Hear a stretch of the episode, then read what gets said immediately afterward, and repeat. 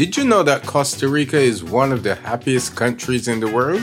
This episode of Tripcast 360 is sponsored by David's Cruise Vacation, a travel agency that specializes in both land and sea adventures for the intrepid traveler. Book now at davidscruisevacations.com and experience that hands on personal service. Hello and welcome to Tripcast 360. We are the podcast of lively banter about travel, tourism, and entertainment. This is Michael Gordon Bennett coming to you from a believe it or not cool Las Vegas, Nevada. And I believe today is October 1st. Oh, my sister's birthday, which I better not forget. And my dear friend David Cumberbatch is out on Long Island. I don't know what he's doing out there besides rubbing his uh, beard off of his face. I think the hair is all gray. What, what do you got? Gray hair there, Dave? No, man. This is um this is white. It's not gray. Oh, okay. Yeah. yeah. Th- th- there was a reason for those of you who uh, knew me back in the day, especially after, uh, you know, back in the days when I was doing acting, I had a mustache. I shaved it off 25 years ago because it's completely gray. It, it, it went it went from like this beautiful black beard to gray in like two years. What's wrong with being gray? I don't understand it. I don't get it. I wasn't trying to look old and distinguished. I was still trying to look youthful, which, which I have failed at miserably, by the way. so, oh man, I see in some parts of the world uh, they're beginning to open up. Australia is on track to reopen by Christmas. How about that? That'll be great. You know, I, I think a lot of people have missed the boat uh, on on how much. Well, they may have not have missed it. The impact of the loss of travel and tourism on the economies of the world it, it can't be understated. Travel and tourism is usually the, either the top one, two, or third uh, highest uh, um, uh, per capita uh, source of income for every country on the planet.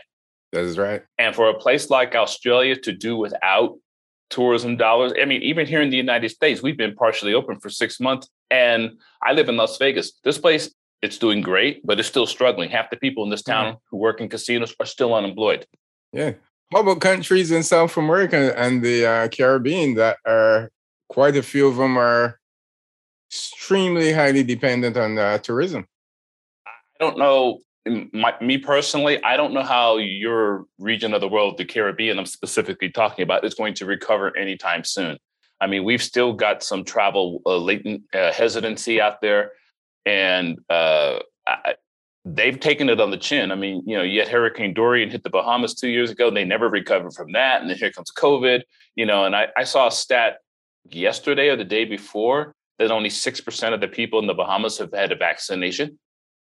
Six, num- not numbers. six, not 26, six numbers are horrendous, man. Yeah, and there's other places like well, no one goes. I hate to say this, and it's blasphemy, I guess, if you talk about going to Haiti for a vacation, but they've got less than one percent of their population vaccinated. But some of the other tourism hotspots in the Caribbean, they're all under 25 percent vaccination.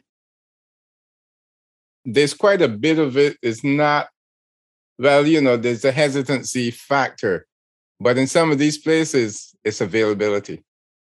That's true. That adds to the equation. That's true, and as the global supply improves, uh, hopefully they will get uh, get some of the people vaccinated. But you know, without getting into the politics of the vaccination process, it's going to be a while before the world recovers. I don't know how long it's going to take Australia to recover. I mean, this is revenue you're never going to get back. It's gone. So then states have to adjust their budgets, and then you know some things have to go without. And like I said, we've still got an unemployment problem in the United States directly related to travel and tourism dollars. Well, so, you know, I remain optimistic. That's my nature. Oh, okay, Mr. Optimism. Um, anyway, we've got a guest waiting in the wings, but before we do, uh, I want to go for my normal run of housekeeping notes at the beginning of every podcast. Tripcast 360 podcast is available anywhere you get a podcast, I, iTunes, uh, uh, iHeartRadio, Google, Amazon. You, know, you know the routine. Just go look it up. But the best place to catch this podcast is on our website at tripcast360.com. We post a new one every Monday uh, holidays excluded, of course. Anyway, um, so please like, subscribe, share, follow. You know, you know the routine. Join us. Uh, you know, we, we like to have you. If you have any uh, suggestions for future episodes, uh, you can either hit us up with our social media, which Dave will go over in a minute, or you can just simply send an email to contact at tripcast360.com. If it has some tangential relationship to travel, there's a high probability we will talk about it. Well, you can't forget social media. We're in social media, Facebook, LinkedIn, Twitter, name them, we're there. We encourage you to like us, tag us, and just tell us about it. You know, we'll be happy to hear from you. Nice, nice, nice. Now let's get to our guest. She is going to, we're going to have a great discussion about one of my favorite places on the planet, and that would be Costa Rica. Her name is Kathleen Evans. She is a writer for International Living magazine. Her beat, if you want to call it that, is the aforementioned Costa Rica. She grew up facing the brutal winters of Chicago and later lived in South Africa and England before settling in Austin, Texas, another one of my favorite places. But Kathleen is more than her Costa Rica experience. Her website, Kat's Journey, that's Kat, K A T S Journey, Kat's Journey features stories on everything from finances and sex to food, wine, and other global adventures. She is now a permanent resident of a place near and dear to my heart, the again aforementioned Costa Rica. And I want to warn you now, if you hear me getting a little wistful about Costa Rica, about Costa Rica, I will apologize in advance. Ah, no, I won't. Kathleen, welcome to Tripcast 360. Hola, mis amigos. Ah. Oh, Gracias. ah, little, little español in the house. ¿Por qué no? Uh, it, is great to be here with you today, and I'm I'm thrilled to connect with your your audience. I, I love your podcast. Oh, we're, we're gonna have some fun with you. Yay! yeah, but Kathleen, you grew up in Chicago, like Michael mentioned. Uh, some really, really brutal winters. I can only imagine about those. And in 2013, you ended up in Costa Rica. Yes. You wanted to get to where to where the sun is warm, where there are beautiful beaches, but there are plenty places in the world that you could have chosen. Why did you choose Costa Rica?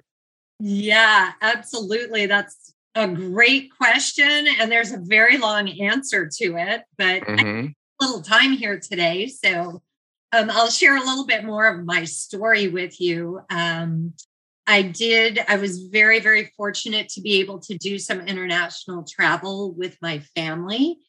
And um, I studied overseas for a, a semester in England. And just having those experiences alone, I realized there's so much more to the world when you see the world.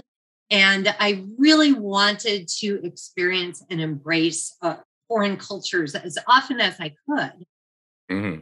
And, um, continued to travel when I could afford to do so, but life became, you know, the, the the responsibilities of real life happened and got married and had a corporate job and that sort of thing. But travel was always part of the my heart and soul.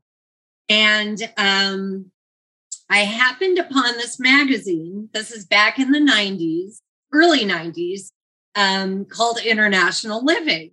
Mm-hmm. Well, my goodness, there's actually a magazine that helps people learn how to live somewhere else. This is incredible. And this is before the internet. And I filled out the little tear out postcard. You may remember those and sent in a little check to subscribe to this magazine. And uh, every month I, w- I would dream about how can I make this happen? How, how you know, I've got all these responsibilities and things I have to do in this country. How can I actually move?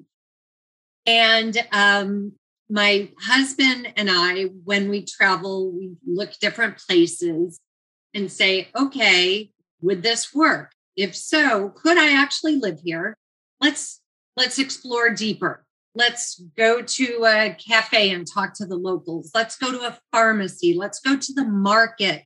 Let's see what things cost let's go out with a realtor and look at property, look at rentals, look at purchase price.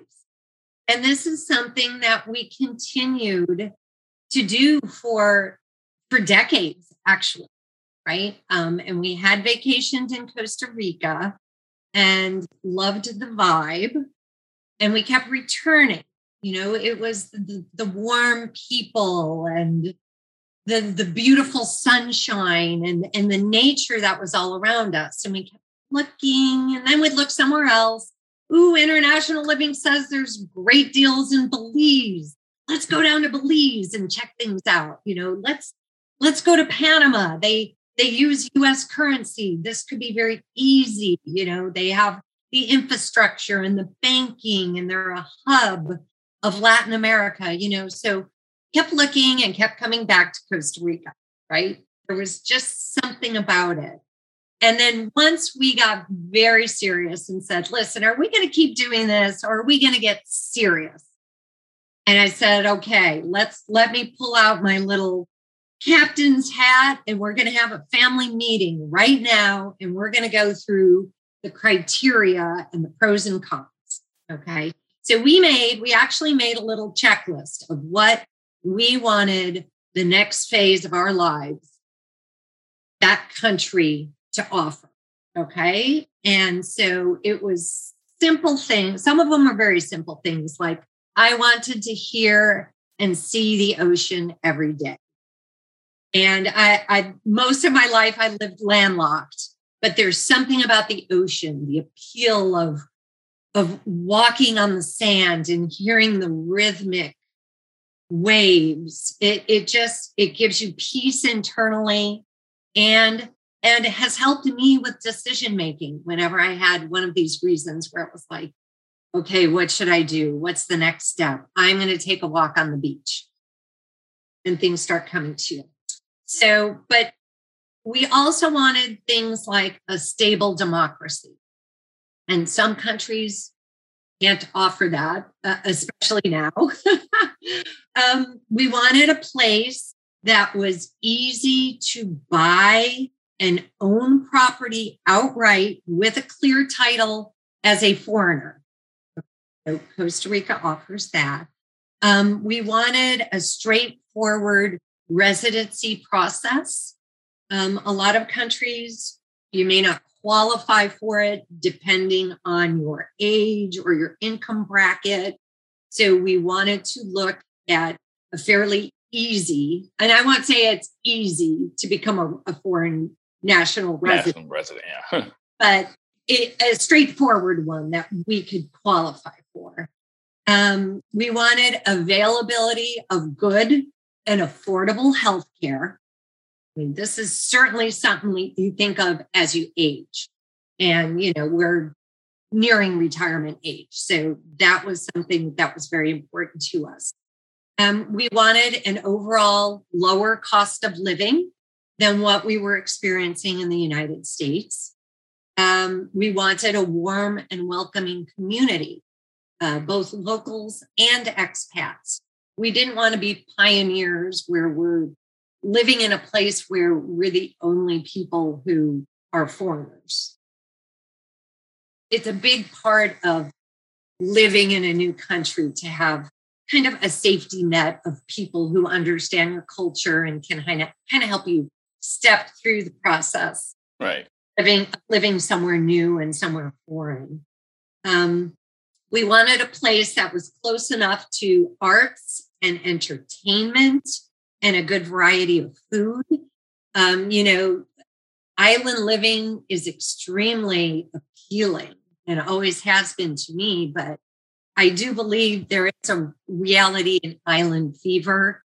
And, and if you enjoy going to the ballet or the symphony or a Broadway type show or a giant sporting event, you may not be able to find that in a lot of so that was important to us for our socialization. Um, we wanted to be able to drink water safely out of the tap which is something you don't really think about initially. I mean, it's easy to yeah. water, it's easy to buy bottled water. Um, the environment's not so happy about that part, but we wanted a, a safe out of the tap. And English spoken was a bonus, um, but not a deal breaker. So when you take out that big global map and you look at it, there aren't that many countries that met all of our criteria. And Costa Rica was one of them. That's a pretty thorough list. right. I got pretty. Oh, and I forgot to mention um, ease back and forth. Yes. Right. So that's important too. I'd love to live in Tahiti. That's very appealing. Um, but it's not easy to get there or get home, you know, to your home country if there was some sort of family emergency. Right. Well, you moved to Tamarindo, which is on the Pacific coast, Northwest Pacific. Yep. There's also some activity on the Caribbean side as well, which we will mm-hmm. talk about. Your writing covers all of Costa Rica. Yes. Um, I read some stories by you. It says, uh, I rediscovered the magic of Tamarindo, mm-hmm. places to avoid in Costa Rica. We probably will get into that a little bit. Um, five reasons why Costa Rica is the best place to retire. Top things to do in Santa Ana, Costa Rica. Mm-hmm. Now, you talk about those in a more comprehensive way. Mm-hmm. And at some period during the podcast, we will also want to discuss San Jose, which is the capital city. But tell us more specific about life in Tamarindo. If I wanted to move there, what can I expect? How is the food? How is the, you mentioned earlier about the arts. Yes. Well, and I said close to the arts because you're not going to get oh. shows or symphony or ballet or oh.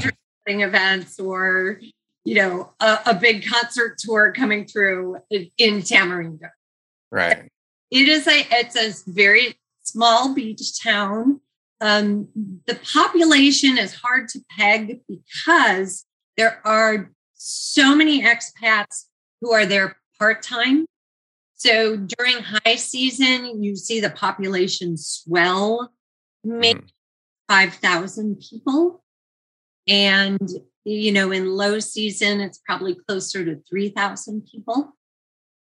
And uh, it is, it's a, it's a charming beach town. It is very popular with tourists. So um, you do see a great variety of different kinds of restaurants and bars um, and fun touristy things to do, whether it's uh, a, a, sunset cruise on a catamaran or horseback mm. the beach or um, you know kayaking or stand-up paddleboarding uh, surf lessons. So you've got a lot of tourist fun adventure kind of things. You have a, a great variety of food uh, because what happened, you know, the secret's out about Tamarindo that it's a, a cool place and a lot of expats put down roots there and you'll see chefs from all over the world.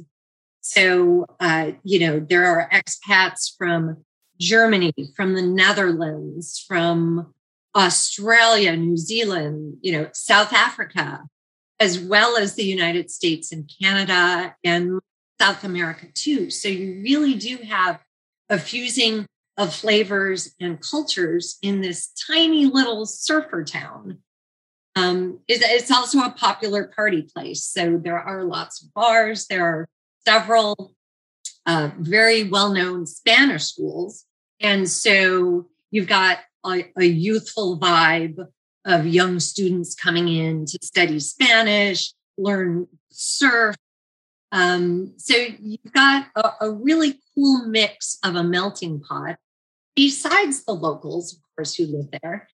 Um, and it's also a very popular vacation place for people in the Central Valley, which is where San Jose is located. So have a lot of Tico um, tourists as well. And Ticos are what Costa Ricans call them call themselves, right? It's, it's not derogatory in any way. It's we're the Ticos or Tica. I, I have actually had the luxury of spending two weeks in Tamarindo. Uh, I I had to write. I had to go ask my girlfriend what hotel we said. It was the Occidental. It's an all inclusive. Yeah. In in Langosta. Yeah. Yep. Yeah. Okay. Yep. Yeah. We stayed there for two weeks, and I and just for logistics purposes, for people who are not mm-hmm. familiar with Costa Rica, you do not have to fly into San Jose to get to Tamarindo. There is an airport in Liberia, which is an international airport that takes traffic. We actually flew in from Atlanta, but left going towards Houston. International flight, I think it's a two and a half hour flight from Liberia to Houston. Uh, about three and a half hours. About three and a half. Okay. Uh, yeah, I, I, I, flew during Hurricane Harvey, so that's a story for another day. But the what you just said about that region was was spot on. I mean, I would get up in the morning. I'm, I'm an early riser. So you get out and the howler monkeys are in the trees outside your room. I'm sitting on the balcony sipping my coffee, and all I have is a view of that Pacific Ocean and the surfers. Yep.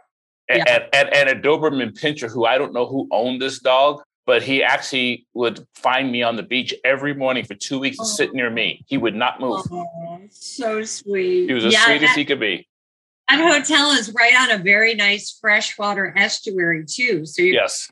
Point with the beach on one side and then that estuary, you can just sit in there and cool off and let that cool water just roll across you. I took a look at your condo overlooking the ocean. It's beautiful. Oh, the one I have for sale? The one you have for yes, sale. We, we both looked at it a couple days ago. because yeah. one of the side uh, things that came out of us going to Costa Rica was that we're looking to buy some property in Costa Rica at some point.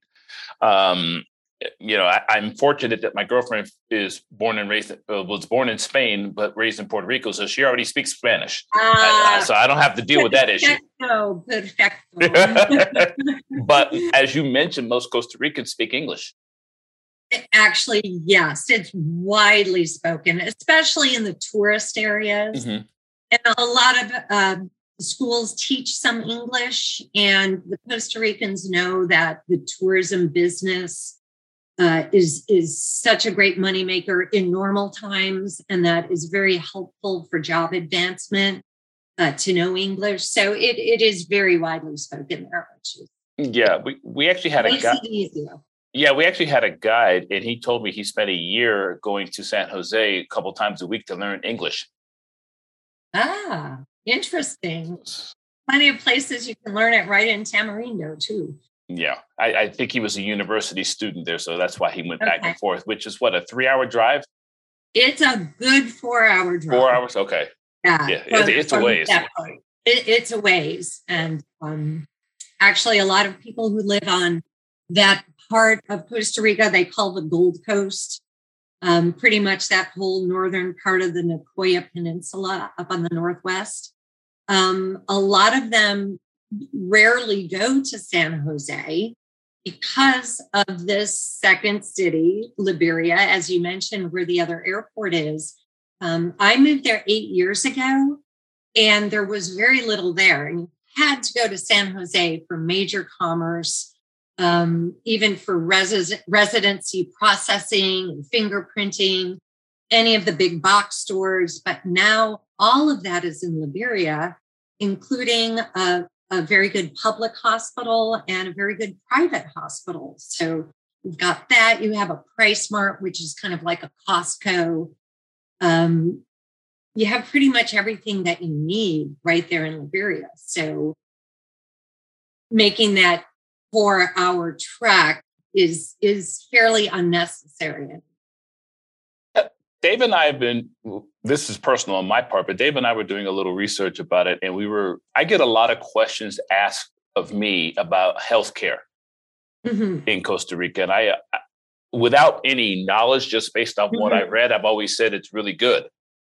But can you kind of fill in the, the, the gaps, if you will, in terms of telling us what is required to access the healthcare system uh, for somebody such as yourself who now has you know a little Costa Rican citizenry behind you, or if you're just a visitor uh, who's thinking about coming, because I, I, like I said, I've been told it's been excellent and it's easy, easily accessible. It, and that is very true. But um, quick correction: I don't have my citizenship yet. Yet you're working on it. We're going to get to that in just a moment because I saw your I article about that. Permanent, I have my permanent residency, and uh, once you're a resident, uh, you can tap into the uh, public healthcare system. So the country runs on two systems, which is very common in Europe and Latin America, where you have a public system and you have mm-hmm. a, private a private system. Yes. Right. So the private system you pay for, and that can be paid for in in many ways. Um, you can buy a regular insurance policy that you would be familiar with in, for example, the United States. Uh, Cigna, Aetna, Blue Cross Blue Shield. They have Latin American counterparts that sell those. And then you have a regular healthcare policy and you go to a private hospital, you're going to see it look like North American, European standards uh, with, you know, high tech equipment and well trained doctors. Um, many of them have studied in Europe or in North America. And uh, it is going to be more expensive than the public system, of course. Mm-hmm. Uh, but it is pennies on the dollar compared to the United States. And I say pennies. Um, it could be as as low as somewhere between 25 and 85% of the same procedure in the US. Wow. Depending on what you're looking at. Okay, so it's become very popular for medical tourism because you don't have to have an insurance policy. You can fly to Costa Rica. You can do $10,000 worth of dental work that may cost about 2500 in Costa Rica. You can get a swanky vacation out of it and go home and save $5,000. Right. So we see a great increase in uh, medical tourism this past decade. And, and not just dental, although that was kind of one of the first catalysts. Now we're seeing a lot more plastic surgery. We're seeing hip replacements. Um, you know, for a lot of people, even with insurance in the US, it's still more expensive depending on what their policy is and what uh, their deductibles are uh, to come to Costa Rica and have that done. Wow. Yeah, I, I had a, I had a friend of mine who was recommended. His doctor recommended he go to Costa Rica for uh, hip replacement. Yep, yep, that's a big one. Um, we're seeing more heart surgeries happen down here. Um, there are three JCI certified hospitals around San Jose. And if you're not familiar with that, um, it's the Joint Commission International. And they rank hospital medical centers around the world based on a, a very serious list of criteria. So it is a big, it's like saying you're dining at a Michelin three star restaurant, right? So these are, there's three of them in San Jose, which would be, you know, your top, top medical care that you would see anywhere in the world. Right. Wow. So, so that's the, kind of how the private side works. You many expats here in Costa Rica actually pay out of pocket because it's not that expensive. Yeah. Cheap. You know, health. I mean, if you have an ongoing issue, obviously that's a little bit different. But healthy people, um, I, I know some expats who actually they're old enough for Social Security, so they keep that plan in the United States and live in Costa Rica, pay out of pocket for any of the minor stuff. You know, even if you fall and break your arm, it's going to be so much cheaper. Um, and then they'll buy a medical evacuation. And if they have something major that happens, they have medevac to the United States and then they're covered. There are a lot of ways you can make that work um, for the private for the private side. Okay. And there's also a, um, a system where it's a discounted plan. It's $14 a month for a network of hospitals and doctors. And then you go to that in network doctor and get a deep discount because you're a member of that plan. So it's not really an insurance, but it's a discounted medical plan. And a lot of people choose to do that too. It's called MediSmart. Oh, nice, nice. Hey, Dave, you think that plastic surgery would do me some good, man? It would do you a lot of good. Are you kidding? It beats it beats Beverly Hills prices. no, not much. If you want to do treat your uh, plastic surgery, you know, just put in, just add another one to what you've already got. Nah, you'll do fine. Oh, okay. Uh, I, I've been thinking of that myself. I'm gonna get that Joan Rivers look. oh man. and, and your and your lips don't move. That's right. you, you, you gotta turn you gotta turn your whole head so your eyes can move. Kathleen, with the increased popularity in uh, tourism, are the T- is is there any concern from the Ticos in terms of over tourism? Uh, yeah, interesting. I do want to hold that thought because I want Mhm. to just pop back over to the public health care Okay, certainly. and touch on that a little bit. Obviously, for tourists, you wouldn't be interested in hearing about it, but if there is interest in relocating, once you become a resident, you pay into the healthcare system. Okay.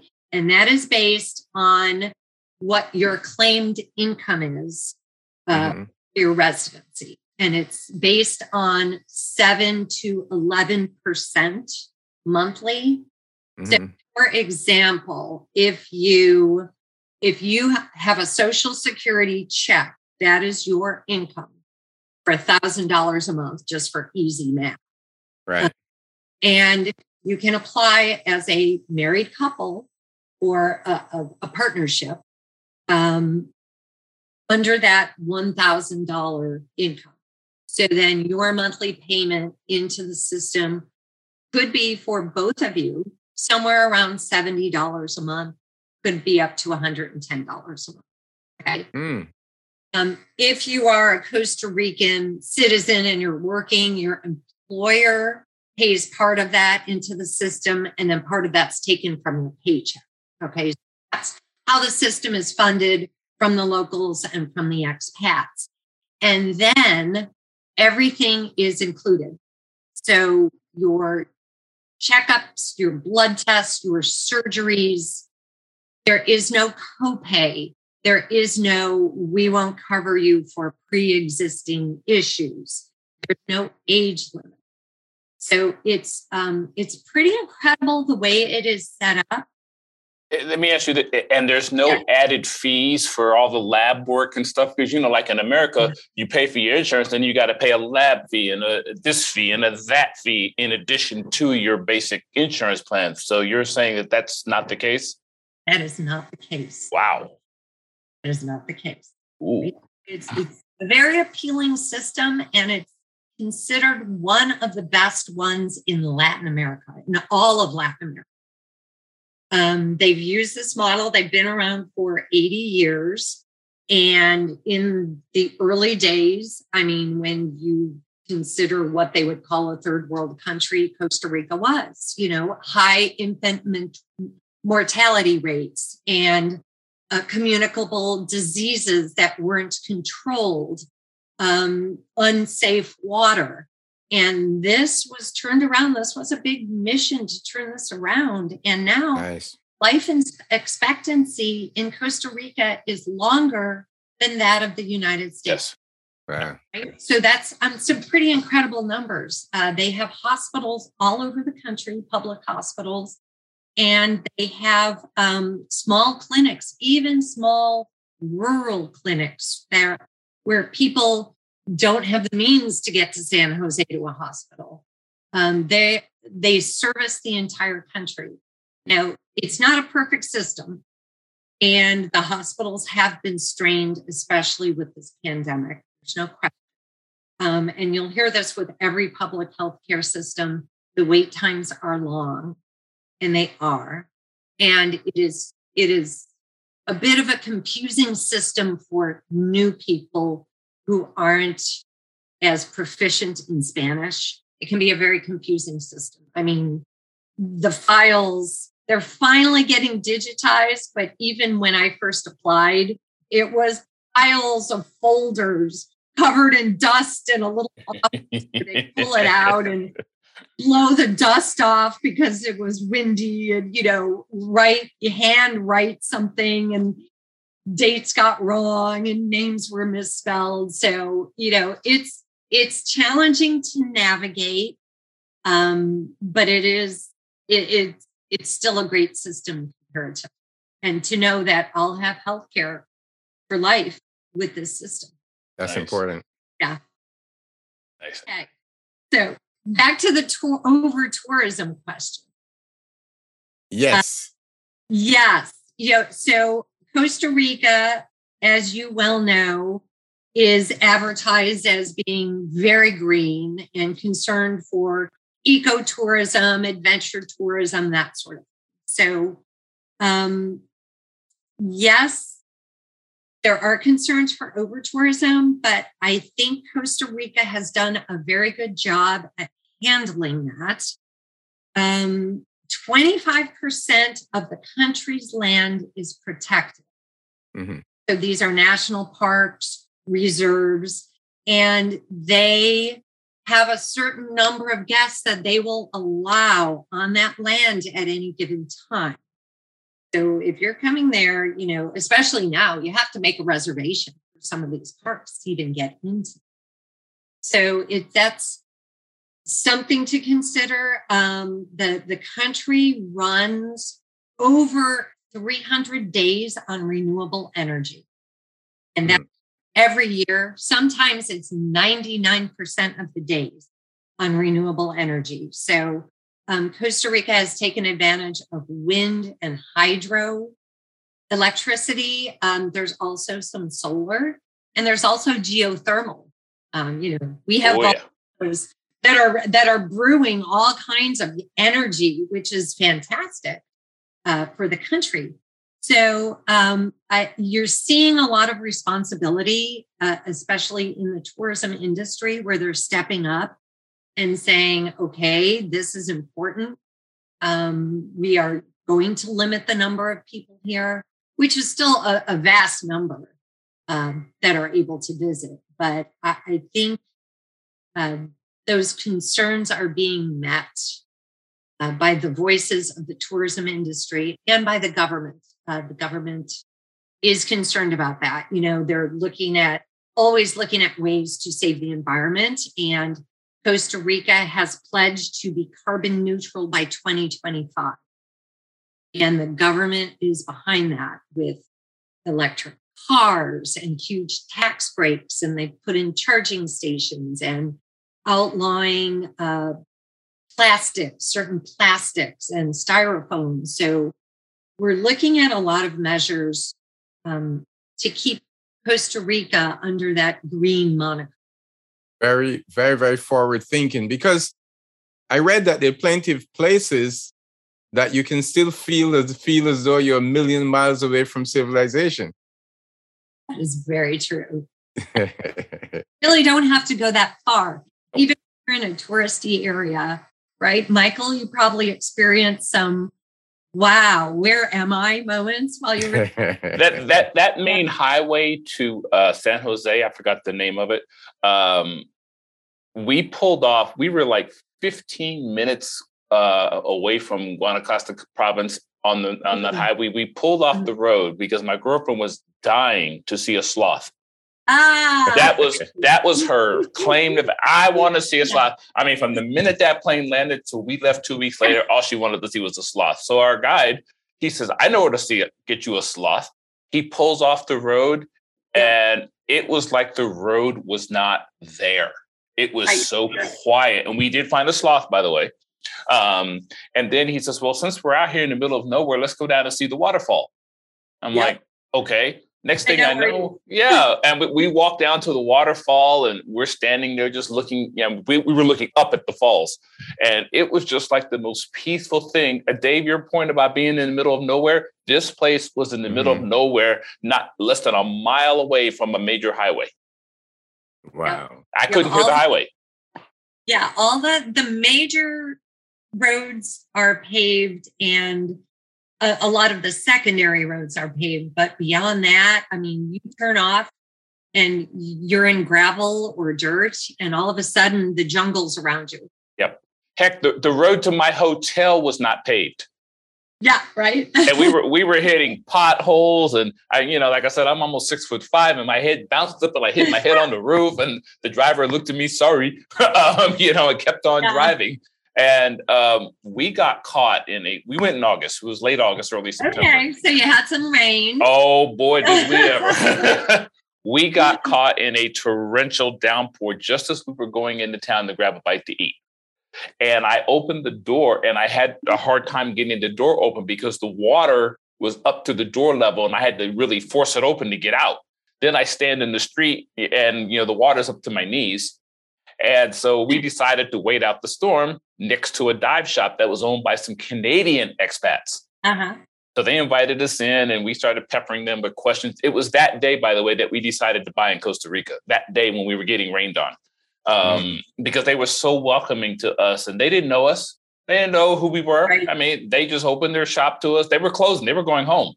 And uh, they sat there and talked to us and they said, Well, this is a little shack attached to our uh, property over here. Why don't you just sit down and grab a bite to eat? They had five chairs and a lady in a shack that was no bigger than your bathroom.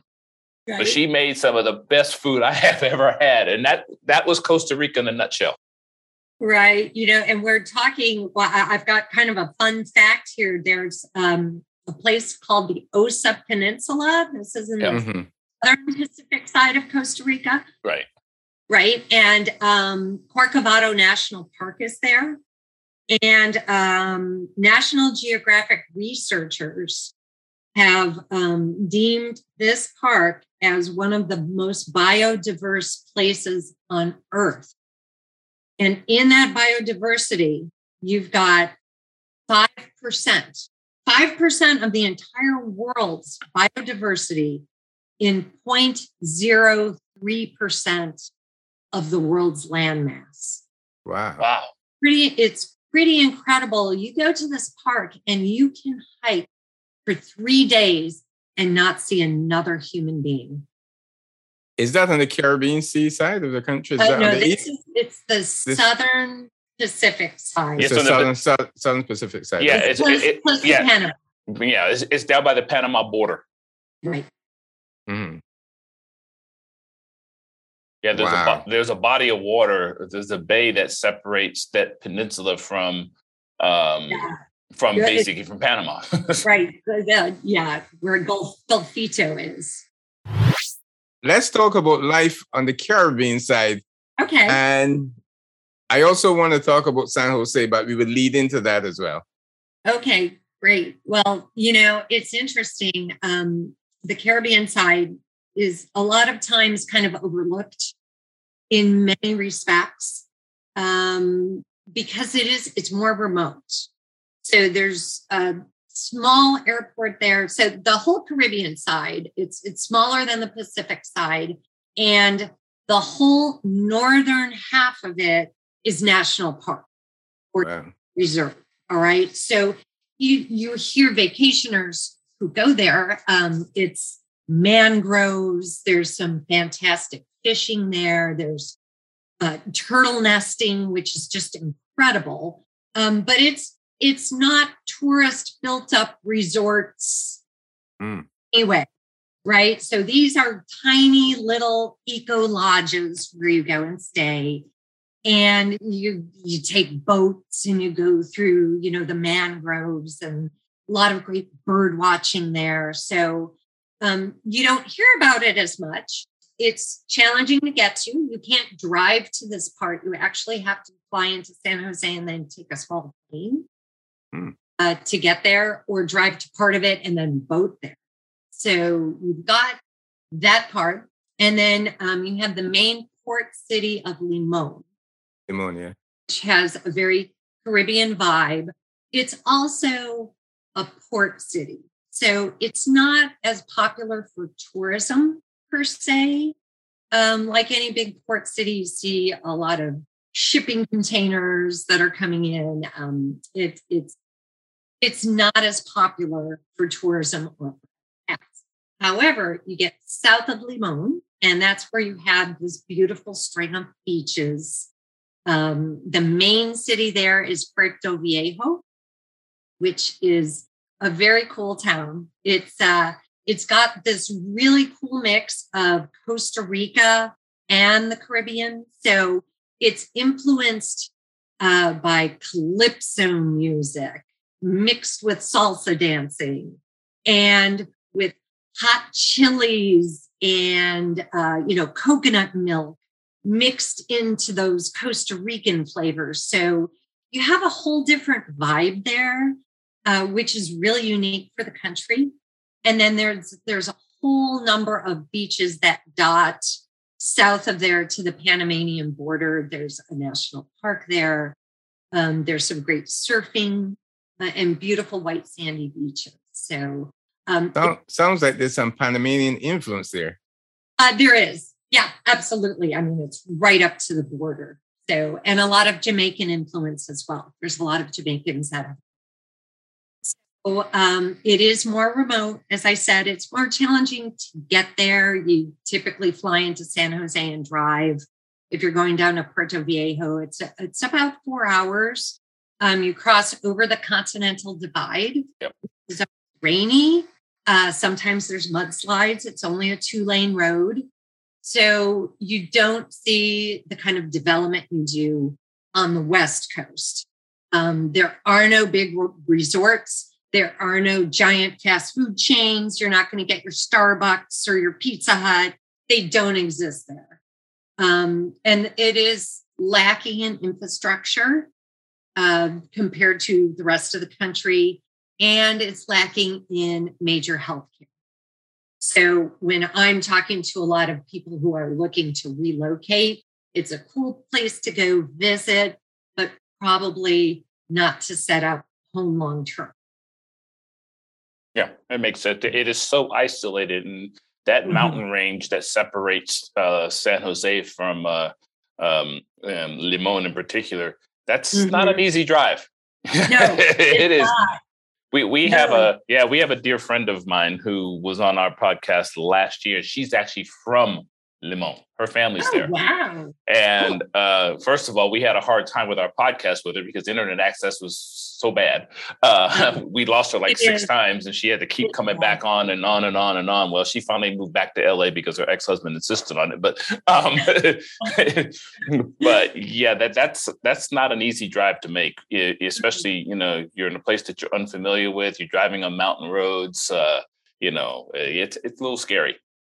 Yeah, let's talk about life in San Jose. I would imagine it's like night and day between um, between the the uh, Pacific Coast, most definitely, and San Jose, which is which is more central, yes. within the country. Right. Let's talk. Let's talk about life there, the entertainment, the food. Oh yeah, well, there's you know, of course, it is. It's our capital and it is the main city. So uh, Costa Rica has about 5 million inhabitants, and probably about 3.5 million of them are in the Central Valley.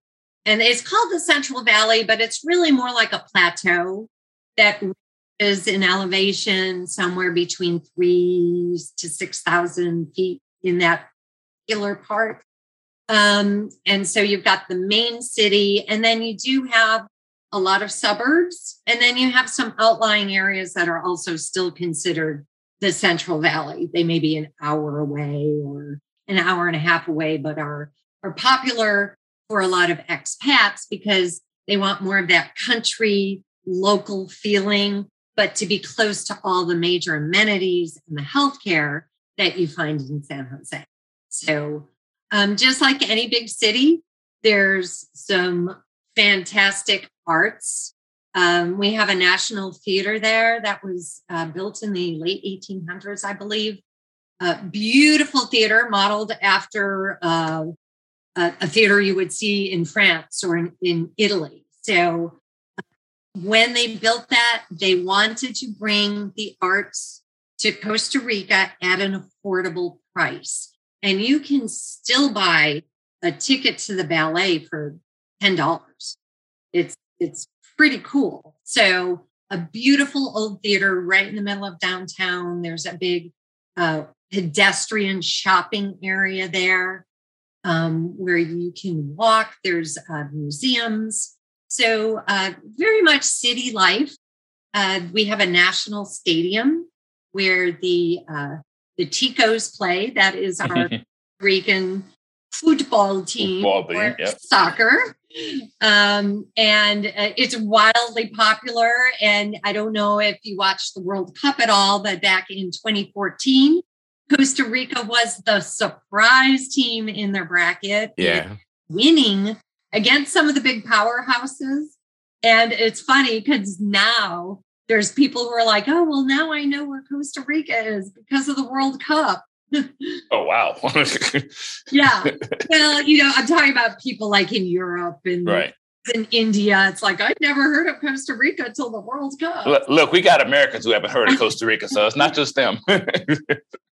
right. I still have people asking me how's life on the islands. It's like, no. No, it's not an island. not an island. Yeah, I, I kid you not. We we sarcastically joke about this all the time. And I think it's partly because people mix up Puerto Rico with Costa Rica, possibly. I think it goes deeper than that. Lack, of, not, lack, lack of knowledge.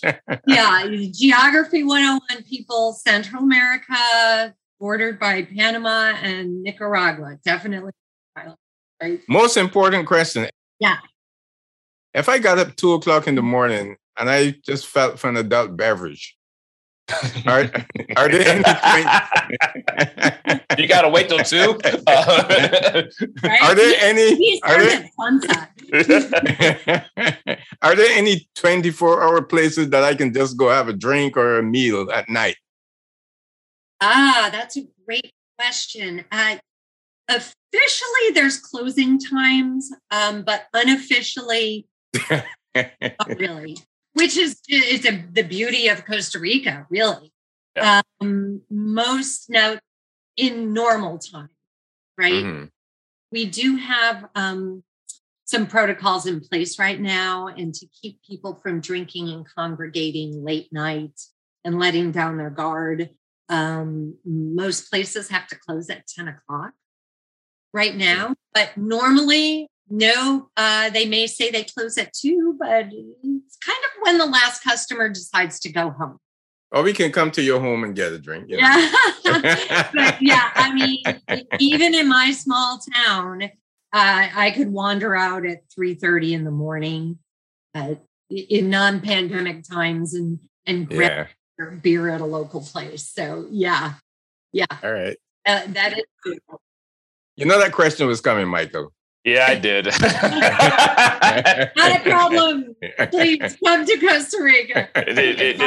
Dave has this affinity for finding those adult beverage places. well, you know, one of the things that's cool about uh, Tamarindo is the beach, and you know some of the beach communities um, don't aren't as centered around beach activities, but at sunset you have all the locals, all the tourists, all of the beach bars, live music, mariachis out for the sunset, and you'll see people jogging, walking their dogs, doing yoga, doing you know, hula hooping, you name it. It's just it's this vibe that just happens at the beach yeah. every day at sunset. It's yep.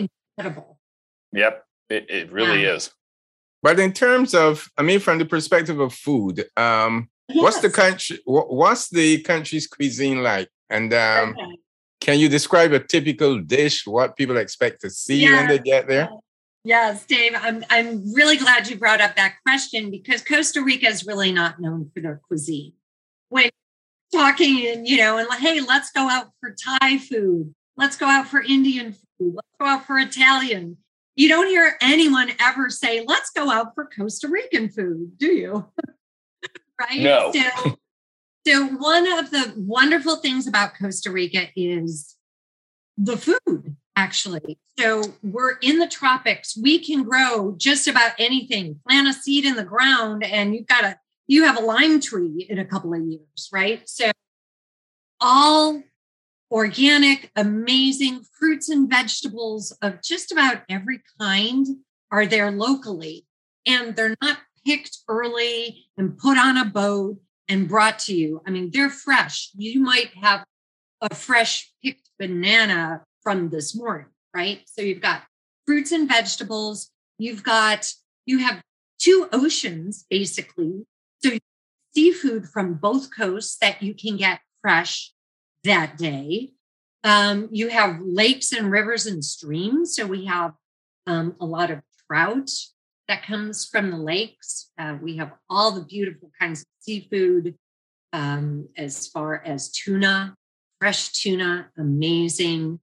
Um, all kinds of different types mm. of food. And it's also beef country in Guanacaste. So you've yes. got ranchers and farmers.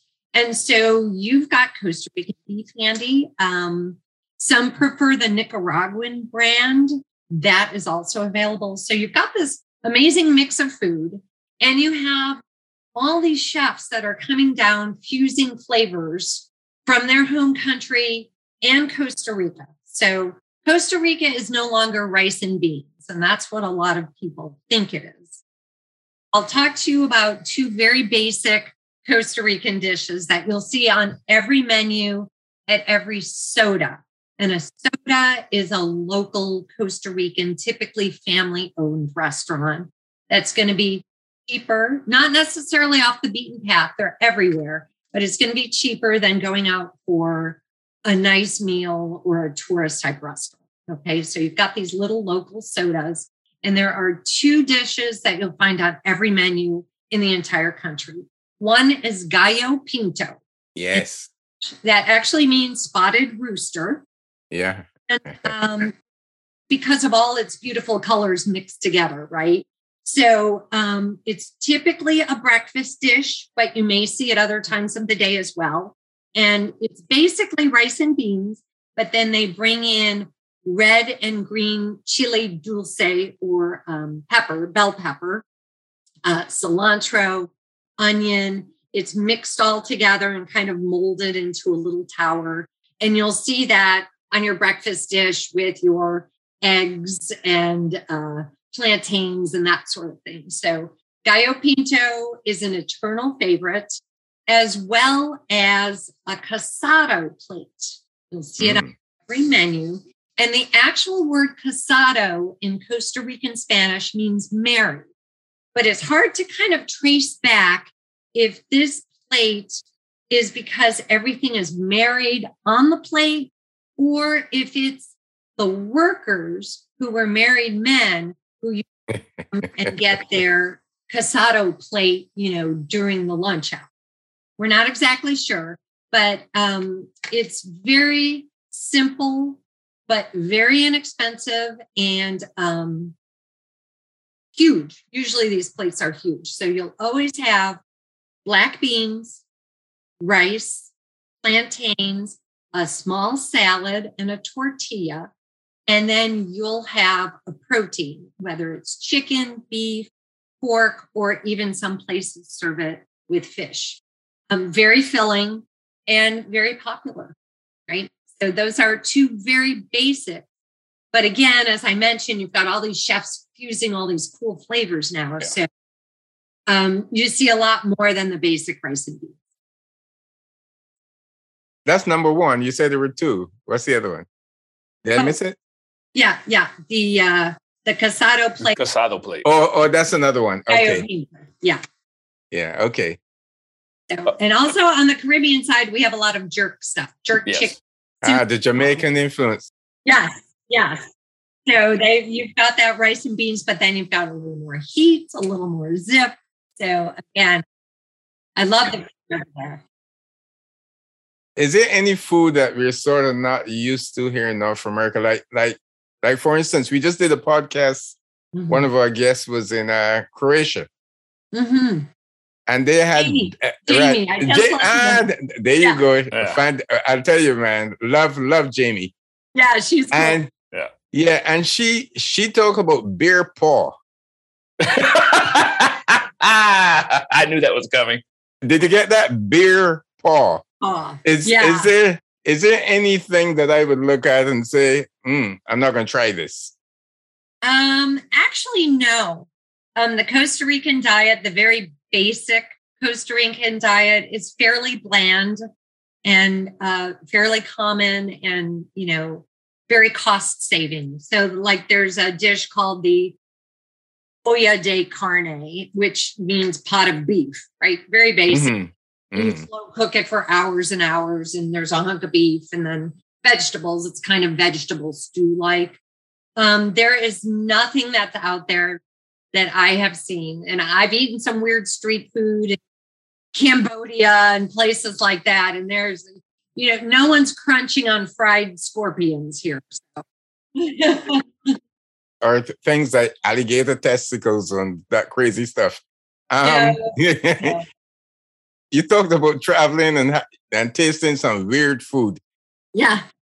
Can you share some some of those experiences and uh, let us know if it stayed down?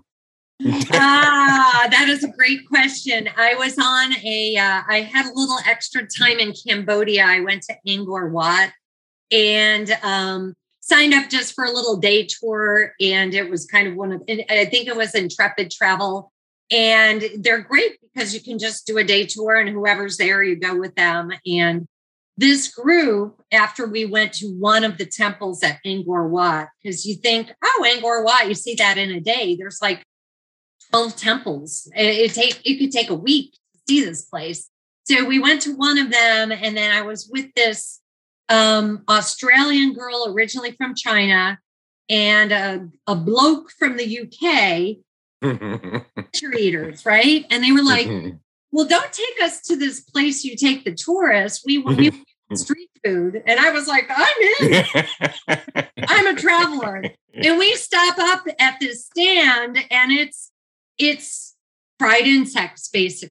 It's little baby frogs mm. and uh, crickets and mm. cockroaches, boiled cockroaches, not even fried. I was like, oh, wow, this one's going to be, and I'm all in, still all in. And they're just munching them down. And I thought, hey, let me, and I, and, I did the grasshopper in my mouth, and they all laughed at me because they're like, you're mm-hmm. supposed to take off the leg.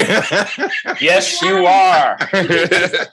stick to your tongue, and I and I and I was like panicked, pulling this thing out, and you know, pulling the legs off my tongue.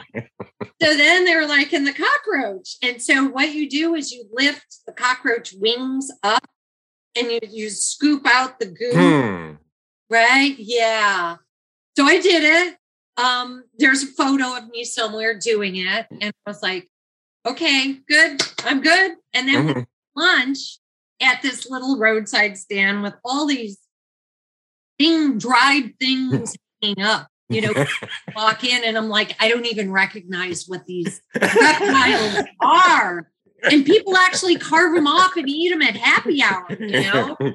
And so our tour guide told his buddy who owned the restaurant, you know, they want duck blood soup. We're trying all local things. This is a big deal um, to kill duck. So it's very expensive, and most Cambodians can't afford to do that. And the guy went out and back, and you heard him chop the head off the duck. Mm. And they pour the hot duck blood into a bowl and bring it out to you with these other bowls filled with, you know, greens and things like that, bamboo shoots, whatever. And then they pour the hot duck blood into it, and that's your soup. Hmm. And so, yeah, I did try it, and um, it was pretty nauseating in the 110 degree Fahrenheit heat. And mm uh, I had a, t- I did have a tough time with that. It was very tinny and hot, and I went and laid in a hammock with my st- stomach gurgling for about thirty minutes, while the rest of my adventure tour people ate away. So yeah. Yeah. Did you sleep well that night? I did not. right. So you have nothing like that in Costa Rica. No. no, no, you don't. And I'm a I'm a I'm an Air Force vet. So some of that survival training garbage that you ate, and I'm gonna call it yeah. garbage, they taught yeah. me. And I'm like, oh hell no. I'll I'll die in the jungle before I eat that stuff. Come on, Michael. You didn't have a I I did. I had the cockroach. Okay. I had the grasshoppers. The yeah. frog legs were nothing. I ate those when I was a kid. But yeah, yeah I had right. all that stuff. Well, it's not the frog legs. You take the whole frog and you pop it in. No, uh, especially when you realize there's some parts of the world where the frog is poisonous. so I love to travel and I love to try the local cuisine, but and I'm all in. But sometimes I do find a few things challenging. Yeah, that, yeah, I'm I'm like you. Um, it, in the in, tell me a little bit about uh, I'm going to circle back to Costa Rica because I can't eat any more cockroaches. The thought of just scooping out the gut still makes me sick. Um, um, I read an article somewhere in the last year about the number of expats that are actually moving to Costa Rica and buying property, and they're starting to drive the prices up, especially down in the southwest corner down near the peninsula area and the area that's like a within a two hour drive of San Jose. They are driving it up everywhere. Yeah. Um, we're not sure the exact number of just United States expats alone. Um, they're the State Department's somewhere between 50 and 70,000. Okay. Wow. Which is pretty big for a 5 million population. Yeah, it is. Yeah right? And that's just the United States. There are lots of Canadians, there's lots of Europeans.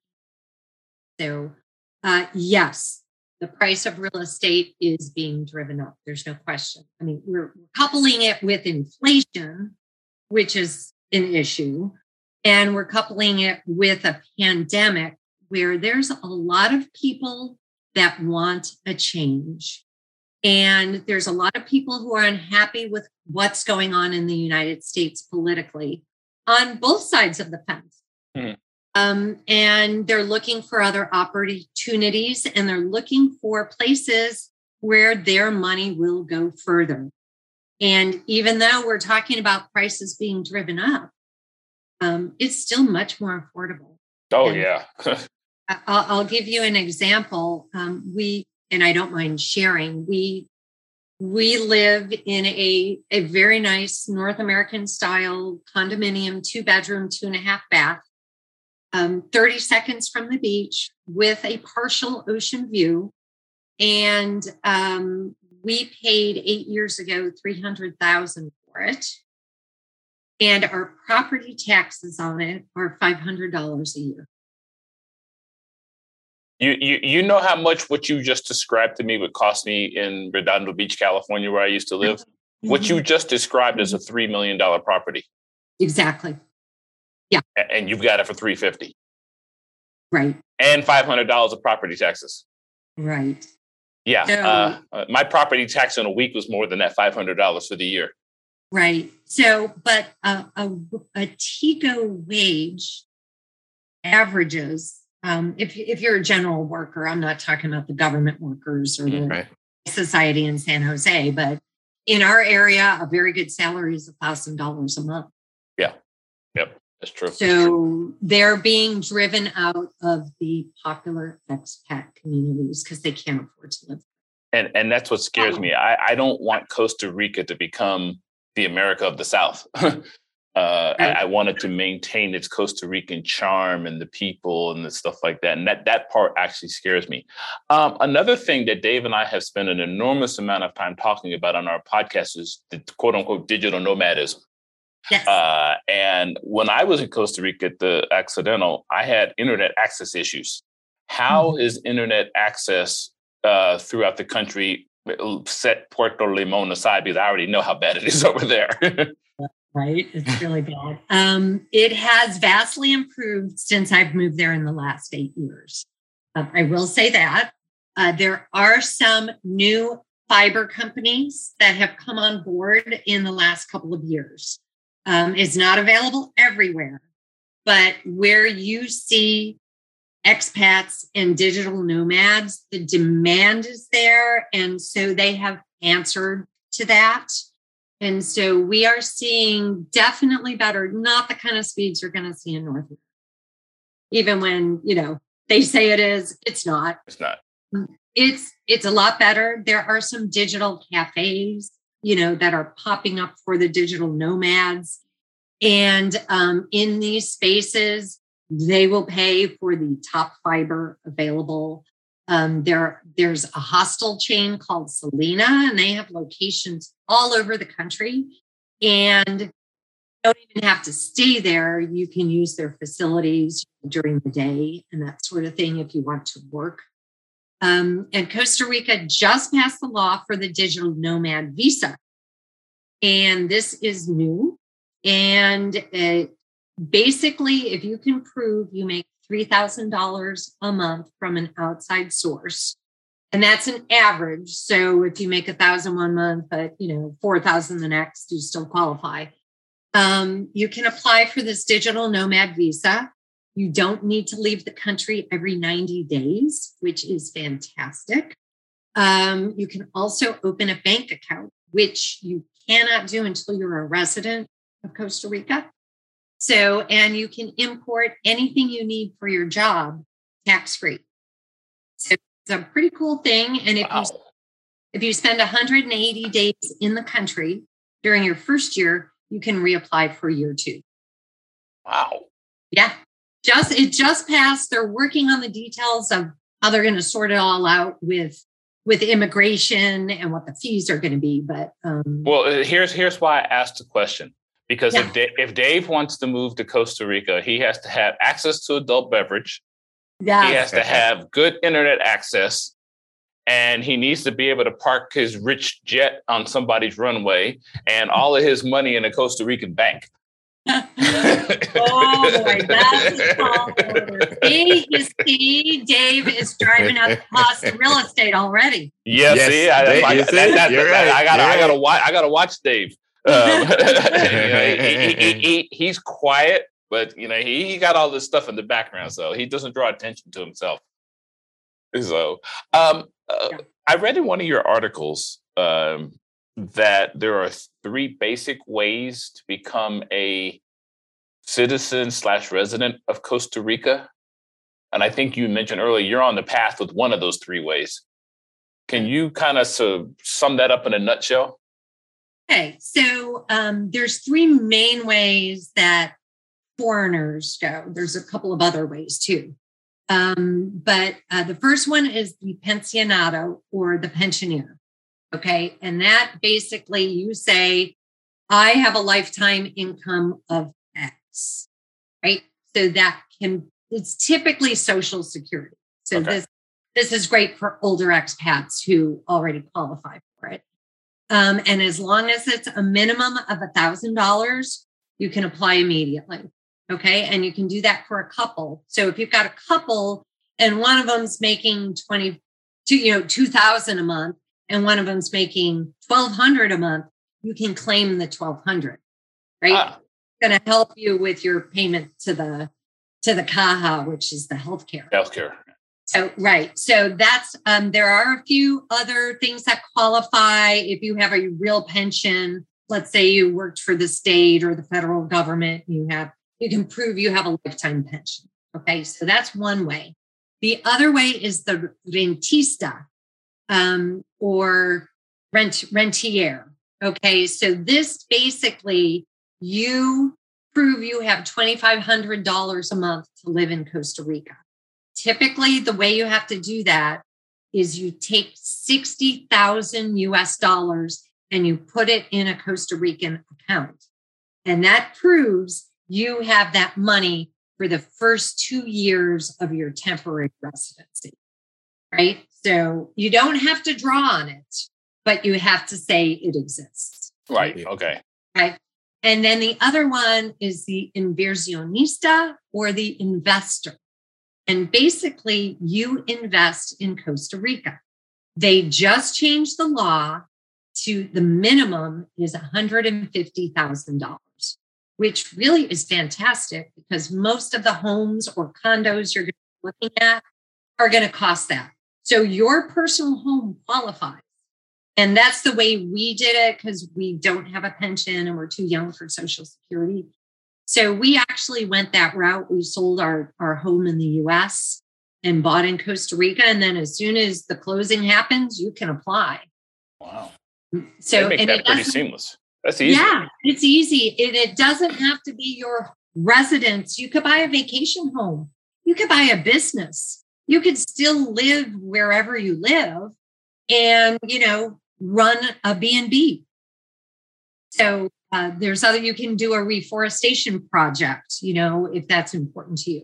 So there's mm-hmm. other to get around that. Um, there's two other ways you can have a baby on Costa Rican soil. No.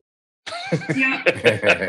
Neither one of you gentlemen would qualify for that one, I hope. But yeah, so you can do that, or you can marry a Tico. Very, yes. very to apply. I know there are certain islands where you invest in the country and and you get a passport. I know Nevis and St. Kitts does that, and yeah. a few others. Um, no, you cannot you cannot buy your citizenship in Costa Rica. Once, if you are Latin, Latin American, after five years of residency, you can apply for citizenship. All others, you have to wait seven years of full residency before you can apply. And then then you take the test. Then you become naturalized. You sing the Costa Rican uh, national anthem.